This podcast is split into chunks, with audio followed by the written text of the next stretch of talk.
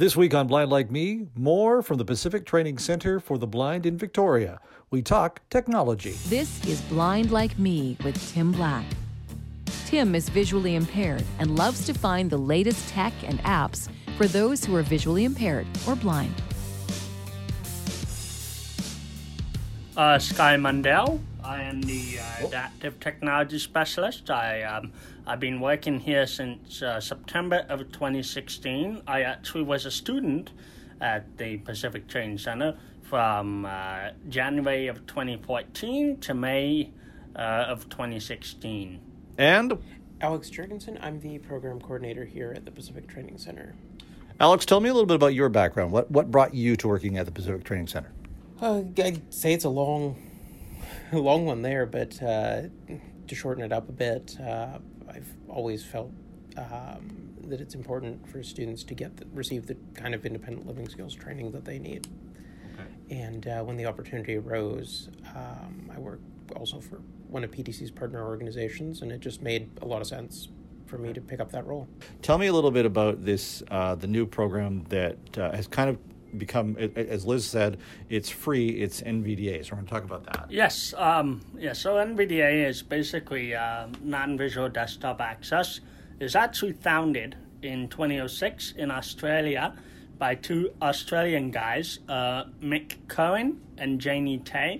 And the reason it came out was they wanted to solve the cost of commercial screen readers. Now, uh, the commercial screen readers at that time were JAWS uh, from Freedom Scientific, Window-Eyes, uh, which was GW Micro, and then AI Squared, and then it got discontinued about two years ago, uh, and HAL from Dolphin, and super and and System Access from Serotek, and they were they were good. But the problem is, um, the products were out of reach for a lot of blind people mm-hmm. because mm-hmm. of the cost. And so Michael and Jamie Teh got together and founded um, and created NVDA and uh, c- created a found a company called NV Access, which um, is the company mm-hmm. that is running it. And the beauty of NVDA is that it is an open source product. That means that anybody can contribute Okay. And it's a community driven uh, project, meaning that the community contributes, mm-hmm. the community donates, and the community helps it get better and better all the time. Is that kind of it? Yes, that's right. Okay. Tell me a little bit about when. Um, so somebody comes into you guys. Yes really you're going to sit them down in front of either JAWS or NVDA. Is that it, does it scare people when they're sitting down in front of these computers? Oh, it definitely can. Um, it really depends on a person's background. When having used a computer before, um, we definitely try to walk them through the basics and do a lot of hand holding in the beginning mm-hmm. uh, to get them accustomed to that. So we try to take all that fear out of it. Mm-hmm. I mean, our world today is all, uh, you know, on the internet and on uh, emails, and so obviously this is uh, obviously a big step for the visually impaired or blind to be able to be continue to be connected to to those things, right? Yes, definitely. We usually start with iOS um, because of its kind of very natural um, touch interface. Right. Okay. And then progress to the computer that way. So it, uh, students end up coming to the computer with a good grasp of email and, and internet. Now, uh, for both of you, I'll ask the same question that I asked Elizabeth. On your day to day, what do you use uh, to help yourself with technology wise? Well, uh, on my day to day, for doing reports, um, I use um, I use our work computer mm-hmm. with either JAWS or NVDA, mm-hmm. and then um, I will also be uh, working uh, today on the Macintosh computer. Okay. Uh, with with the voiceover mm-hmm. screen reader. Okay. Um, so that's kind of what my day is. I uh, use Mac OS, mm-hmm. Linux, and uh, Windows on a fairly regular basis. Okay. Um, at heart, I'm a Mac user. yeah. Mac has kind of become, uh, and I mean, you know, obviously uh, a lot of people are are using it. Uh, iOS, uh, Macs are, are, are, kind of becoming the, almost the standard now, right? In in a lot of settings, they are um, because of the uh, the OS does provide a lot of creatives with the, the platform they need, and the usability being built in doesn't hurt either. Okay. either one of you, uh, you know, as your as the day progresses and and the or our technology progresses, that you're finding anything new and exciting that people are starting to to use? Uh, we're heading into an era now where stuff is going to get built in to Mm-hmm. every operating system. And like for example, Microsoft um, they had a they have a product called Narrator, which uh, in the earlier version of Windows was Mm-hmm. really basic, didn't do much. But now they've really improved on it, and they're making it into a full fledged option. And so it'll be built into a lot of PCs going forward, and it will probably get us full fledged.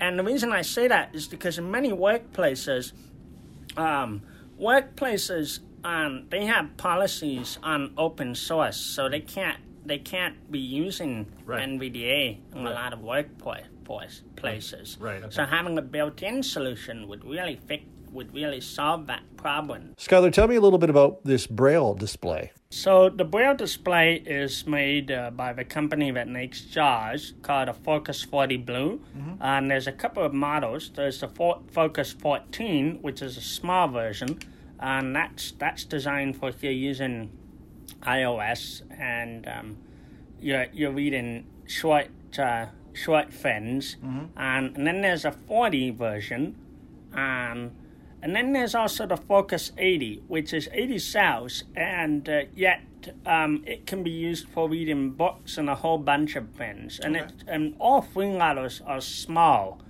Um, other Braille displays that I come across tend to be a little bit kind of huge, but the Focus range they managed to make it a really small device. And the name of this again is? Uh, Focus 40. Okay.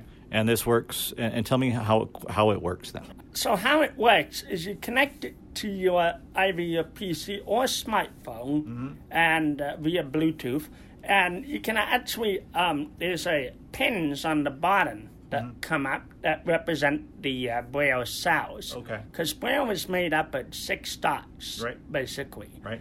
um, and um, the So everything that everything that you see technically then through through your phone, right? I'm assuming will will populate itself on the display. Then is that correct? That's absolutely correct. And uh, it also has a keyboard, and the keyboard um, is designed for typing, so you can input in Braille. So it's a Braille input and output device. Excellent. Very cool. Alex, you have It's something? very much like when you, you, I guess, just address what you were saying earlier about can you see everything that's on your phone screen? It's like looking through an old Nokia phone where you had a 40 cell display mm-hmm. or something to that akin to that, mm-hmm. and you could only see 40 or so characters at a time. It's uh, it's very chunked like that. An app that you use every day. Seeing AI, Okay. so it's uh, the artificial intelligence app for Microsoft to use for training their AI engine. Yep. Um, so w- that that is definitely something that I use. And that app's come a long way since the beginning of the development of it, right? Oh, absolutely, and it's all thanks to this new wave of AI that we're seeing emerge in technology. And I think that's probably the most exciting thing on the horizon. So when you're traveling, Alex, um, obviously you're using a cane and so forth like that. Are you using anything on your phone that gives you a GPS direction, or when you're walking down the street, or anything like that? I Or- use Blind Square uh, primarily along with Apple Maps for directions. Blind Square. Tell me about that. So Blind Square is an application that doesn't do turn-by-turn directions like a traditional GPS, but it does get you what I like to call the last mile. So I can get to an address just fine with most off-the-shelf GPS apps, All right. but it helps orient you to that last little mile. So when you're getting close, it's going to let you know, for example, uh, the place that you're looking for is 10 meters to the, the 1 o'clock. Okay. Now, do you find if Apple Maps or Google Maps better? I, I I would have to an say Apple a- Maps, Oh, really? Eh? though it's a contentious contentious issue and is very region dependent. Okay. Excellent. I Well- travel a fair amount. Yeah, no, I, I, and that's what I was curious about because obviously you guys are both very mobile. Um, so I mean that's something that uh, you know I always like to see what other people are using uh, for the their for their mobility. Uh, yourself, Skylar? What? Nearby Explorer uh, Okay. from American Printing House for the Blind, Okay. and that's a GPS app, and um, and there's actually two versions. There, uh, there's a free version, and I believe there's a paid version as well. correct. There always is. Alex, have you had experience with that at all? I I have up until recently the Open Street Map data, which is op- open up, openly updated community maps. Were not available for Canada, but they just became available, so that's Okay. going to make a huge improvement. Something that I found uh, while doing this uh, and, and podcasting and, and research is the fact that, uh, and, and Elizabeth, you might be able to uh, chime in on this a little bit, of the fact that in North America we're a little bit behind um, other parts of the world. Especially, I was talking with people in, you know, the UK and Turkey and so forth. That is is the North America starting to catch up? Do you mean in terms of technology, Yeah, or do you mean in terms of? In both technology, Train. technology and training. I can't speak for the technology part, but in terms of the just just the well-being of blind people and the services and, and what's available, I actually find that that Canada is we're actually deplorably um, uh, low behind. Yes, Behind's a nice word. It, it, um, honestly, yeah, and, and that's something that really needs to be changed. Thanks to the folks at the Pacific Training Center for the Blind. You can find them online at pacifictrainingcenter.ca. Thanks for listening to Blind Like Me with Tim Black. If you have an app or product that can help make a blind person's day easier and you'd like it featured, contact Tim at blindlikeme at outlook.com or find us on Facebook.